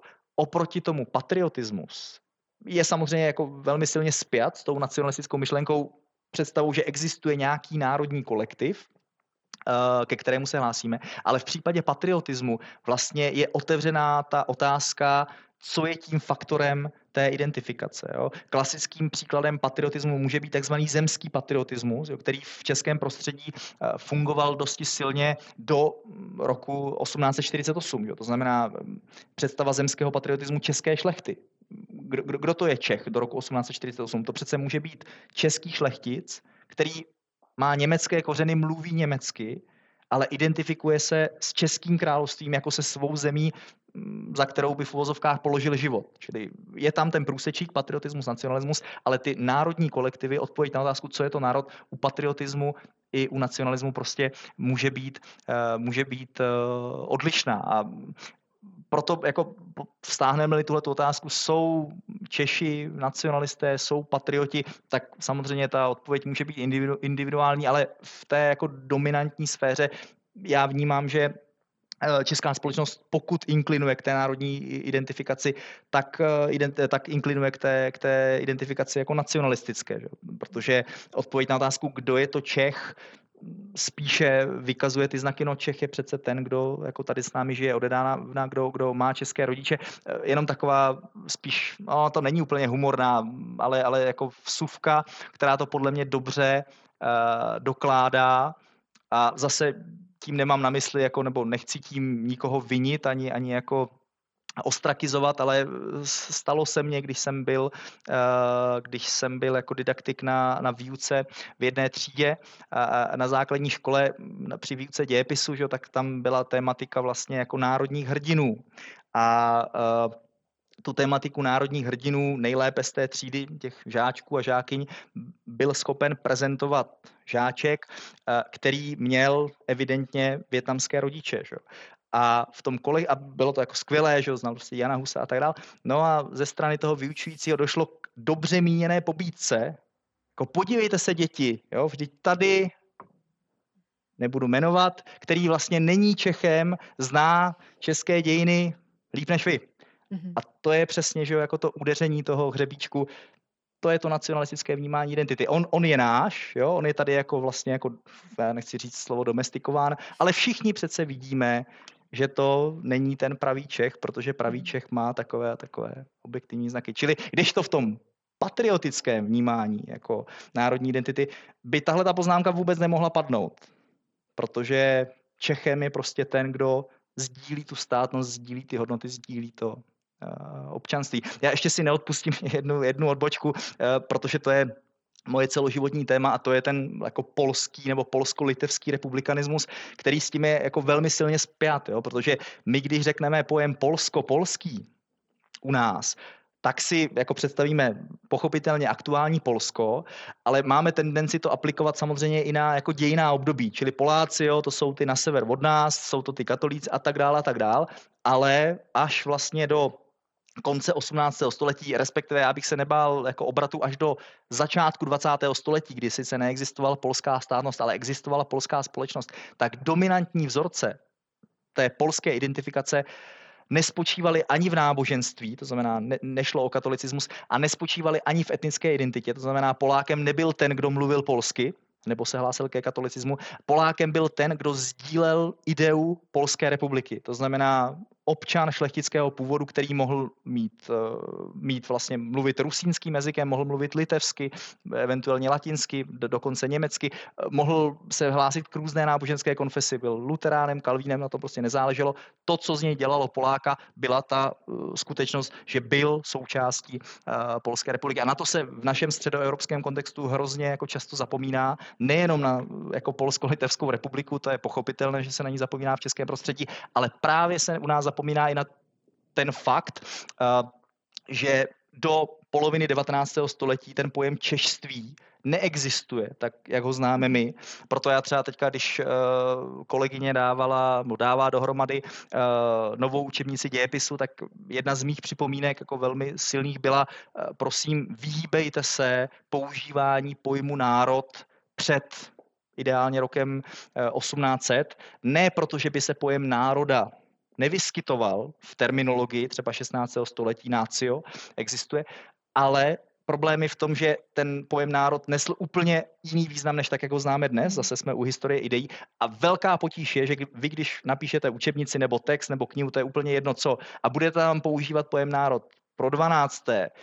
17. a 20. století, tak samozřejmě u té široké veřejnosti vytváříte představu, aha, tady prostě byl nějaký český národ ve 12. století, byl tady v 16. století a je to ten stejný národ, tak jak ho uh, známe dnes, to znamená, byli tady nějací Češi a v té extrémní jako formě toho jako národního vnímání to vede k tomu, že skutečně si začneme představovat, že, že Přemyslovci, Lucemburkové byli nějakými prostě českými nacionalisty, kteří uh, v vozovkách fandili tomu samému, uh, čemu fandíme my, což na jedné straně může být úsměvné, ale na druhé straně to pak bohužel vede jako k velmi nepříjemným souvislostem a dezinterpretacím, kdy, kdy jako typickým vyústěním je vlastně neschopnost vnímat českou historii a českou identitu jako řekněme multikulturní, jako multiperspektivní, která po několik staletí, že měla prostě svou takzvaně v úvozovkách německou dimenzi. Že? Protože my, když řekneme jako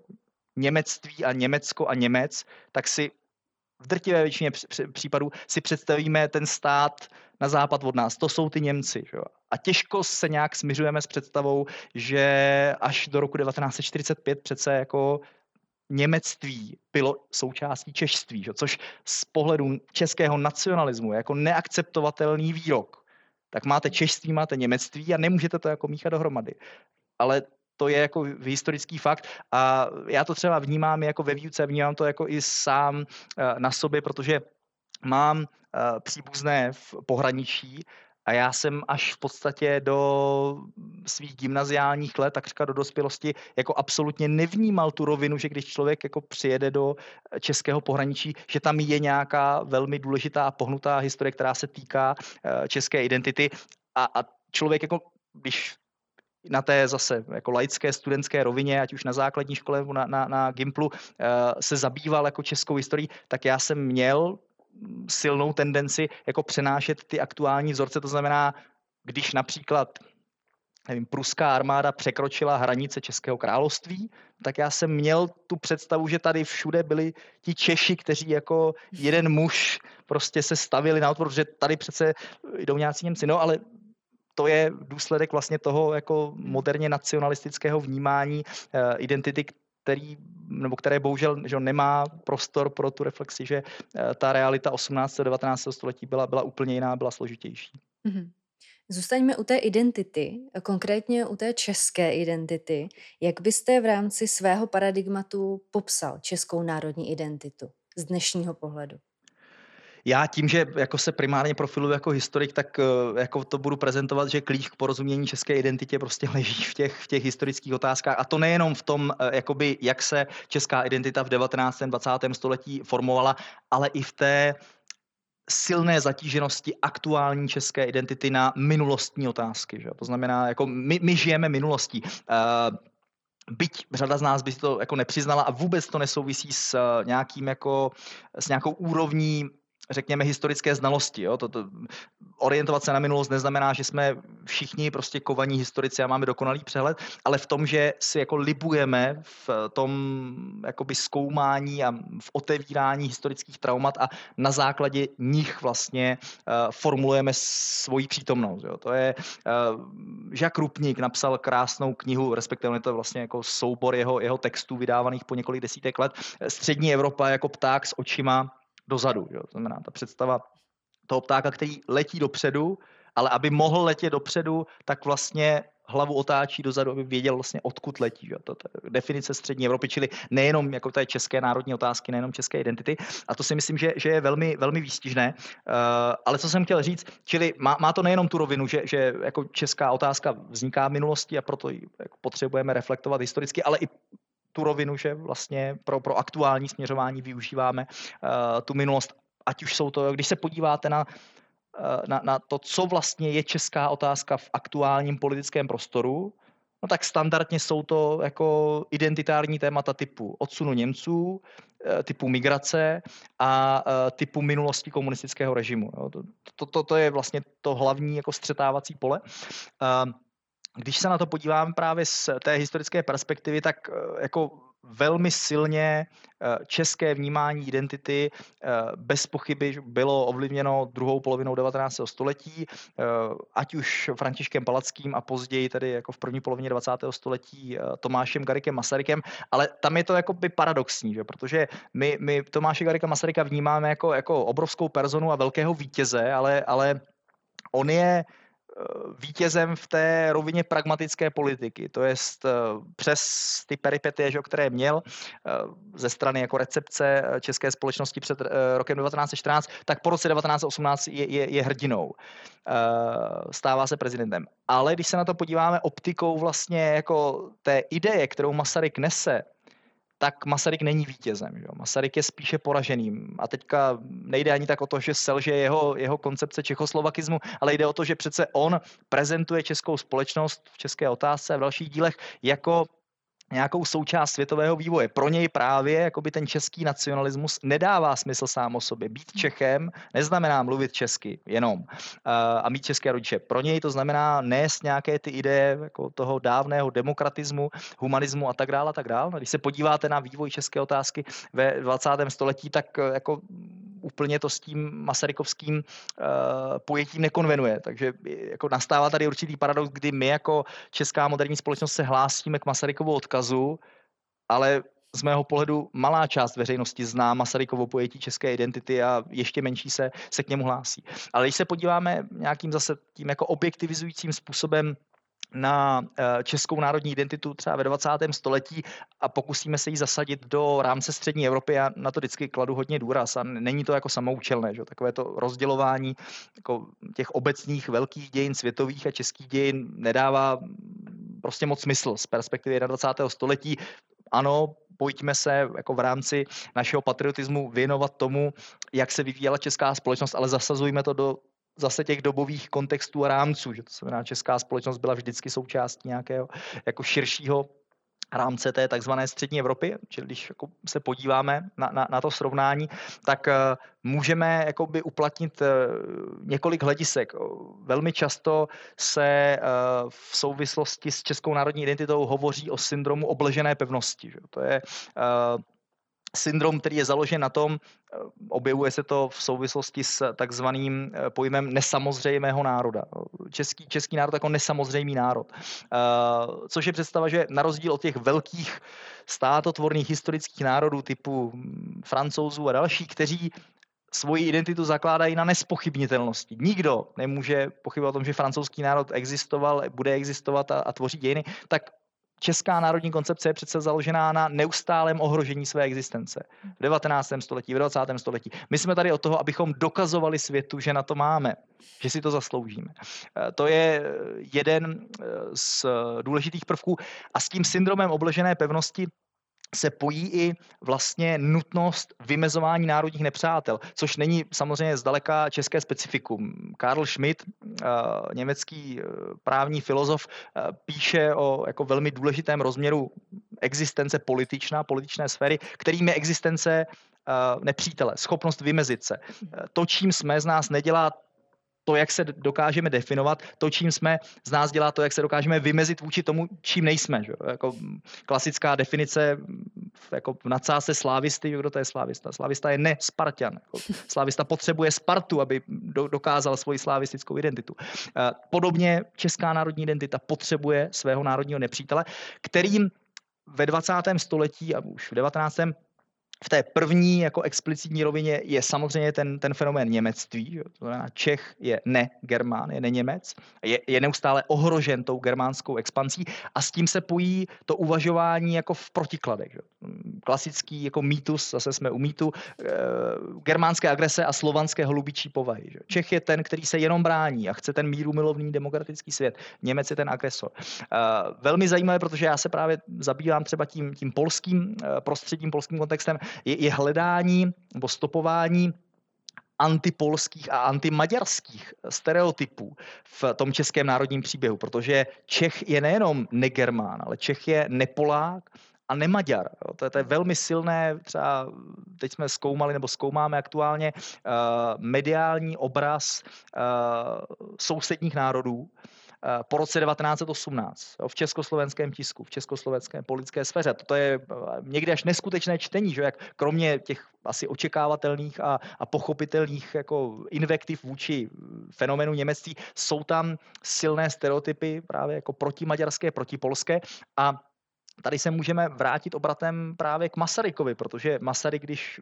se snaží definovat nějak českou moderní identitu, tak ji staví do silného protikladu právě eh, s představou polského maďarského národa, kde, kde proti jako polskému a maďarskému aristokratismu, jo, to jsou ti arrogantní šlechtici, kteří hlásají nerovnost a chtějí vykořišťovat a udržet feudalismus, tak Masaryk razí svoji koncepci malého českého plebejského národa. My jsme ti, kteří nemají šlechtické předky, my jsme národem takzvaně sedláků z chalup a máme na to být náležitě hrdí, protože s tím selstvím a s tím chalupářstvím se pojí ty, ty pravé demokratické hodnoty. To je právě ta úcta k rovnosti, úcta k druhému člověku, eh, ta mírumilovnost, ten, ten pacifismus, který jo, pohledem Masaryka třeba u uh, Maďarů nebo u Poláků uh, nenajdeme. Takže to si myslím, že, že je jako velmi důležitý historický rozměr české národní identity identity, se, se kterým se jakoby potýkáme dodnes a ono to má ještě jednu důležitou dimenzi a tou dimenzí je, eh, je ten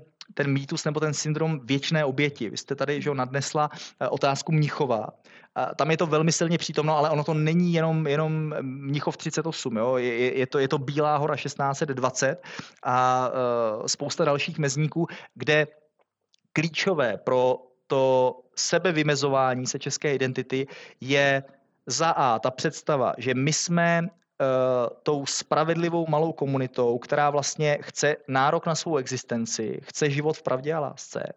A není to umožněno v důsledku toho, že se český národ stává obětí na velké šachovnici těch světových hráčů. Hmm.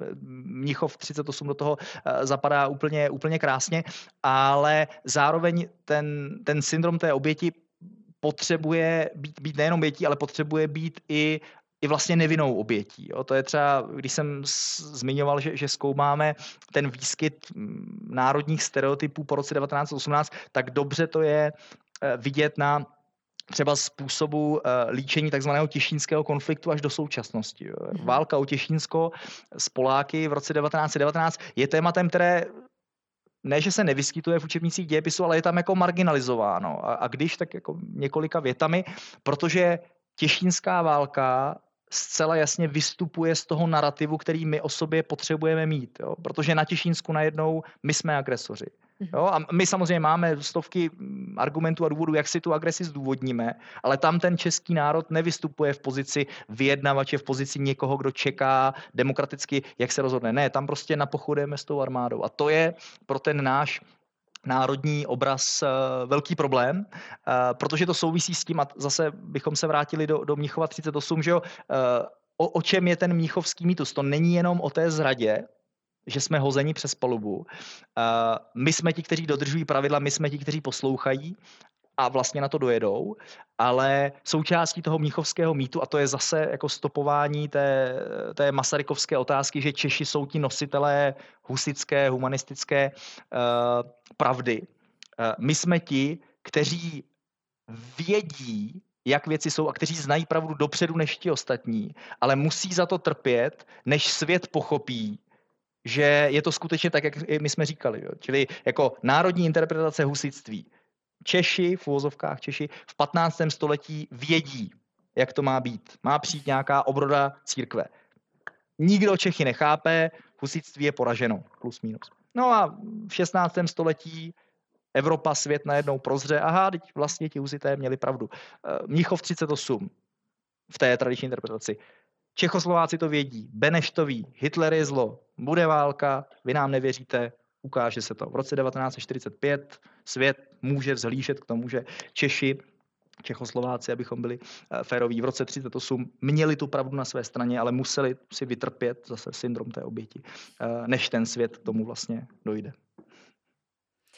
Ještě eh, než se rozloučíme s našimi diváky, tak eh, bych chtěla stihnout eh, pojednat otázku, kterou už jsme otevřeli částečně. Zmiňoval jste učebnice dějepisu, zmiňovali jsme eh, to učení postaru, jak ještě já si to pamatuju z 90. let, kdy dějepis se vypráví v dlouhých odstavcích, je tam spousta letopočtů, které musí člověk vysypat na písemce v podstatě bez kontextu. A právě takovýhle dějepis hodně lidí vnímá do dneška jako nezáživný předmět, který je třeba přetrpět. což je obrovská škoda. Tak mě zajímá váš názor na to, jak se dá pojednat výuka dějepisu tak, aby to bylo trošku jinak, než jak jsem popsala. No, to je hodně zase ošemetná otázka, když jsem říkal u té předchozí, jedné z předchozích odpovědí, že, že jako musím vyvažovat, abych nebyl sežrán historiky a politologii, jak vymezuju vztah mezi historií a politologií, tak tady to je ještě možná jako nebezpečnější, protože jako česká učitelská obec, a samozřejmě mám na mysli teda učitelskou obec dějepisářů, je v tomhle ohledu velmi silně rozdělená. Já sám jsem to zažil, protože jsem hodně dlouho působil na, na Hradeckém gymnáziu, kde vlastně jsem zažil to, to, to rozdělení do těch, do těch dvou part. Já, to, to škatulkování do dvou part, to jsou tradicionalisté a reformisté, když je takhle jako pojmenuji. Já to, já to zase hodně jakoby nemám rád, protože i z titulu své povahy jsem se neúplně úspěšně snažil být jako mediátorem obou, obou těch skupin, ale já jsem skutečně přesvědčen jako o dvou uh, věcech. Uh, za prvé, ta s tím úplně nesouvisí. Uh, a ta věc nebo ten postřeh může vyznít jako hodně relativizujícím způsobem, možná konec konců jako celé mé dnešní vyprávění, ale já jsem se snažil vždycky jako dát nějaký ten záchytný bod, že, že to není relativistické. Ale co chci říct, eh, jsem velkým nepřítelem jako univerzálních návodů ve výuce. Jsem, jsem hodně jako zastáncem prostě unikátních přístupů a toho, co řada uh, učitelů jako nechce slyšet, ale jsem velkým stoupencem prostě intuice a improvizace. Jo? Já vím, že to je hodně, hodně jako alibistické, uh, ale já jsem skutečně přesvědčen o tom, a aniž bych chtěl spochybňovat jako potřebu získávání zkušeností a jako metodologického vedení, jsem skutečně přesvědčen o platnosti té věty, že, že jako učitelství je do značné míry v genech. Eh, čímž si trošku přihřívám polívčičku, protože jako v mé rodině učitelské, uh, učitelská minulost sahá někdy do začátku 19. století, takže my to musíme hlásat, aby, abychom jako dokázali smysl a pravoplatnost své existence, ale toto to, to nechci eh, rozvíjet. Chci říct, že jako dobrá výuka dějepisu je postavená za A na eh, eh, respektu k odlišnosti různých témat. To znamená, metody, které fungují u tématu zámořských objevů, nemusí fungovat eh, při výuce holokaustu nebo čehokoliv jiného. Uh, jsem velkým zastáncem jako respektu k unikátnosti uh, kolektivu. Že? Čili pro mě ten je velmi, velmi jako populární slovo v didaktice, nejenom dějepisu, ale obecně, že je, je, je slovo jako facilitátor nebo mentor. Jo? A, ale i když jako odhledneme od nějaké odborné definice tady tohle termínu, tak já skutečně jako věřím tomu, že ten učitel tam není primárně nositel těch metod, jo, a těch, těch jako obsahů, ale je tam primárně jako někdo a v dějepise to platí prostě dvojnásob, kdo chce natchnout ten kolektiv pro nějaké, a teďka, aby nedošlo k milce, ne vidění světa, ne pro jako nějaký světonázor, ale uh, jde a chce natchnout ten kolektiv uh, k nějaké úctě a k nějakému respektu pro konkrétní historickou uh, tématiku. Ten spor mezi tradicionalisty a reformisty, že jo, samozřejmě na jedné straně zuří mezi, mezi tou otázkou, jestli data fakta, anebo jestli nějaké interpretace a, a zážitky, ale pak taky vlastně zuří eh, v mm, otázce, jestli existuje nějaké specificky historické poznání. Že? Jako je dějepis svébytným předmětem, anebo to je předmět, který na konkrétní tématice, to jsou nějaké jako události z minulosti, má za úkol předávat modním slovníkem řečeno kompetence jako všechny ostatní předměty. Jo? Jinými slovy, v té jako krajně reformistické pozici vlastně nezáleží na tom, jaké dějepisné období děláte, nezáleží vůbec na jako lidech a, a číslech, která prezentujete, protože úkolem, vaším úkolem není předat nějakou historickou znalost. Vaším úkolem je z žáky na té já nevím, 30 leté válce natrénovat schopnost porozumění textu, schopnost kritické interpretace a tak dále, a tak dále. Což jsou skutečně dva proti sobě silně stojící přístupy. Já se snažím ukazovat, že by neměli stát proti sobě, jo, protože uh, ono to mnohdy skutečně přechází do jako osobní roviny, že zastánci toho klasického přístupu jsou nálepkováni jako ti encyklopedisté, jako, jako ti uspávači hadů, co si tam přečtou učebnici a jdou domů a uh, ti reformisté z druhé strany jsou jakoby uh, nahlíženi jako takový ti prostě hračičkové, kteří vlastně nemají ty informace, ani je neznají a protože je neznají, tak jako jdou do hodiny s tím, že si tam budou eh, hrát na 30 letou válku. Ale já skutečně, jestli, něco, jestli nějak chápu ten, ten jako výukový proces, zase hovořím o dějepise, ale asi to lze vztáhnout i na jiné předměty, tak já to do značné míry chápu jako, jako divadelní hru. Jo? Co, co to znamená? Ve chvíli, kdy jdete do divadla a jste jako, a já ne, neřeknu diváky, jste prostě aktéry v tom divadle, protože víme, že v moderním divadle se ty hranice jako mezi hercem a divákem mohou stírat, ale řekněme, jste, jste divákem té, eh, té divadelní hry, tak eh, nedává smysl, abyste aplikovali extrémy v obou přístupů. To znamená, jeden extrémní přístup by byl, že byste uh, se zaměřili na divadelní hru a snažili byste se, aha, takže vystupuje tady tahle postava, tahle postava, tahle postava, to se stalo, to se stalo. A odcházeli z divadla s tím, jo, já jsem viděl divadelní hru a jsem schopen vyjmenovat všechny divadelní postavy a jsem schopen vlastně uh, jakoby říci, kdy se co stalo. Jo, což v té jako alegorii dějepisné výuky by bylo odcházím z dějepisné hodiny a vím, že takováhle byla posloupnost přemyslovců. No jo, ale na druhé straně jít na divadelní hru jenom v úvozovkách s tím, že herci nebudou prezentovat jména svých postav, nebudou vést smysluplné dialogy, ale budou se snažit divákovi předat jenom nějaký pocit nebo nějaké finální poselství, je z mého pohledu taky vlastně jako velké ochuzení. Čili pokud bychom prezentovali ten problém dějepisu, že, že potíž dějepisu spočívá v tom, že dějepis je zatížen jako daty, jmény a ztrácí se v něm nějaké kritické myšlení a, a nějaké jako poselství, tak ale to poselství nepředám tak, že přijdu do hodiny a snažím se předat poselství bez ohledu na, na ty hlavní aktéry. Ne? E, to znamená, z mého pohledu samozřejmě by byla chyba nebo je chyba lpět na tom, aby těžiště výuky 30 leté války, to mě napadlo jako náhodou, spočívalo v tom, že žáci mají odcházet s informacemi, že tady byl nějaký Friedrich Falský, že tady byla Albrecht Valčena, že byla nějaká dánská fáze, nějaká švédská, nějaká francouzská.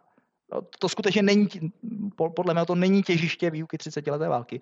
To ale neznamená, že s těmito pojmy nemám v té výuce pracovat, protože ty pojmy jsou něčím, co mě pomůže předat to poselství, mhm. které já chci předat. Tak jako, znova říkám, v té divadelní hře prostě ty postavy se nějak oslovují, nějak s nimi operujeme mě jako učiteli by asi mělo být, nechci říct jedno, ale měl bych asi přežít, pokud ten student bude odcházet z hodiny, aniž by si vybavil jméno švédského krále Gustava II. Adolfa, svědomím, že tam nějaký švédský král vystupoval, nějak jednal, v něco to vyústilo a ten žák je schopen po té hodině pojmenovat a teďka zase musíme definovat, co má být teda cílem výuky.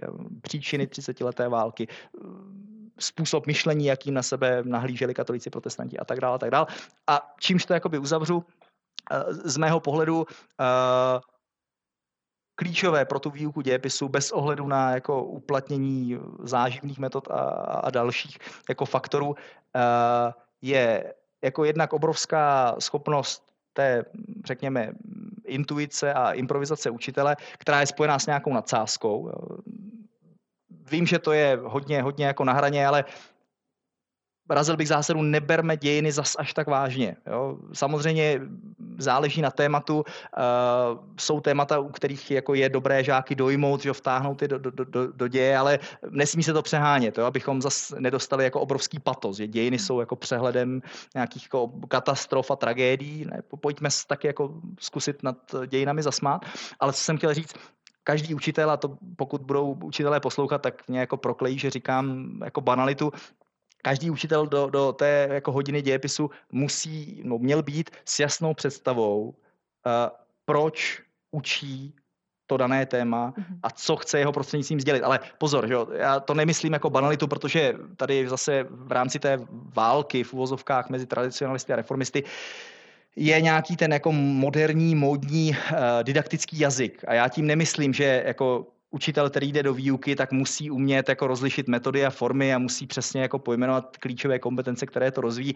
To bychom zase byli zpátky u, u těch jako univerzálních přístupů, že tady máme nějakou šablonu, kterou aplikujeme na veškeré látky. Já, já jsem jako ochoten respektovat, že ten učitel se úplně neorientuje v klíčových kompetencích, byť teďka pro třeba asi ministerstvo školství bych vyzníval dost, dost jako um, rouhačsky, ale rozhodně by tam rovněž neměl ten učitel jít s tím, já jdu učit 30 letou válku, protože se nějaká 30 letá válka odehrála a protože přece žáci měli vědět, kdo to byl Friedrich Falcký a kdo to byl Albrecht z Valštejna. Jako pokud tam jde s tímhle, tak z mého pohledu jako nemá jasno v tom, uh, proč učí dějepis a jak ho učí. Mm-hmm.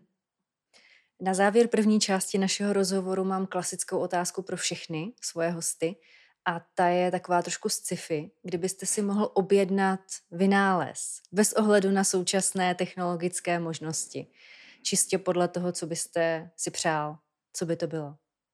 Tak já se obávám, že v tomhle ohledu jako nebudu vzhledem ke své profesi originální, asi se to dá očekávat. No já bych jednoznačně chtěl disponovat strojem času. Mm-hmm. A chtěl bych jako se vydat do uh, těch epoch, uh, které třeba zkoumám, ale i jako s tím uh, důležitým vědomím, jak se jako říká, jsou hranice, za kterých jako není návratu, jsou dveře, které mají zůstat zavřeny, čili s vědomím, že kdybych disponoval strojem času a vydal se do té epochy, do které bych chtěl, tak pokud bych se vrátil, tam je důležitá jako podmínka, pokud bych se vůbec vrátil, tak už bych se nemohl věnovat profesi historika, protože tím bych vlastně jako překročil to nepřekročitelné. Já bych se stal součástí toho co zkoumám, eh, což samozřejmě já jsem se snažil během jako celého toho vyprávění prezentovat, že do značné míry my jsme součástí že, toho, eh, co zkoumáme právě díky tomu, že žijeme ve společnosti, která má nějaké hodnoty a která tu minulost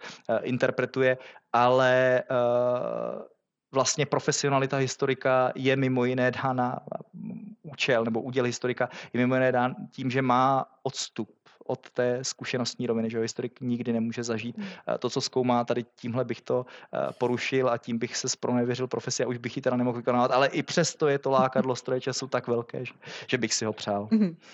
Já vám pro teď moc děkuji za vaše povídání a vy, naši diváci a posluchači, kteří chcete s námi ještě zůstat eh, chvilku déle, tak zaměřte na Patreon vědárny, kde najdete zbytek tohoto rozhovoru.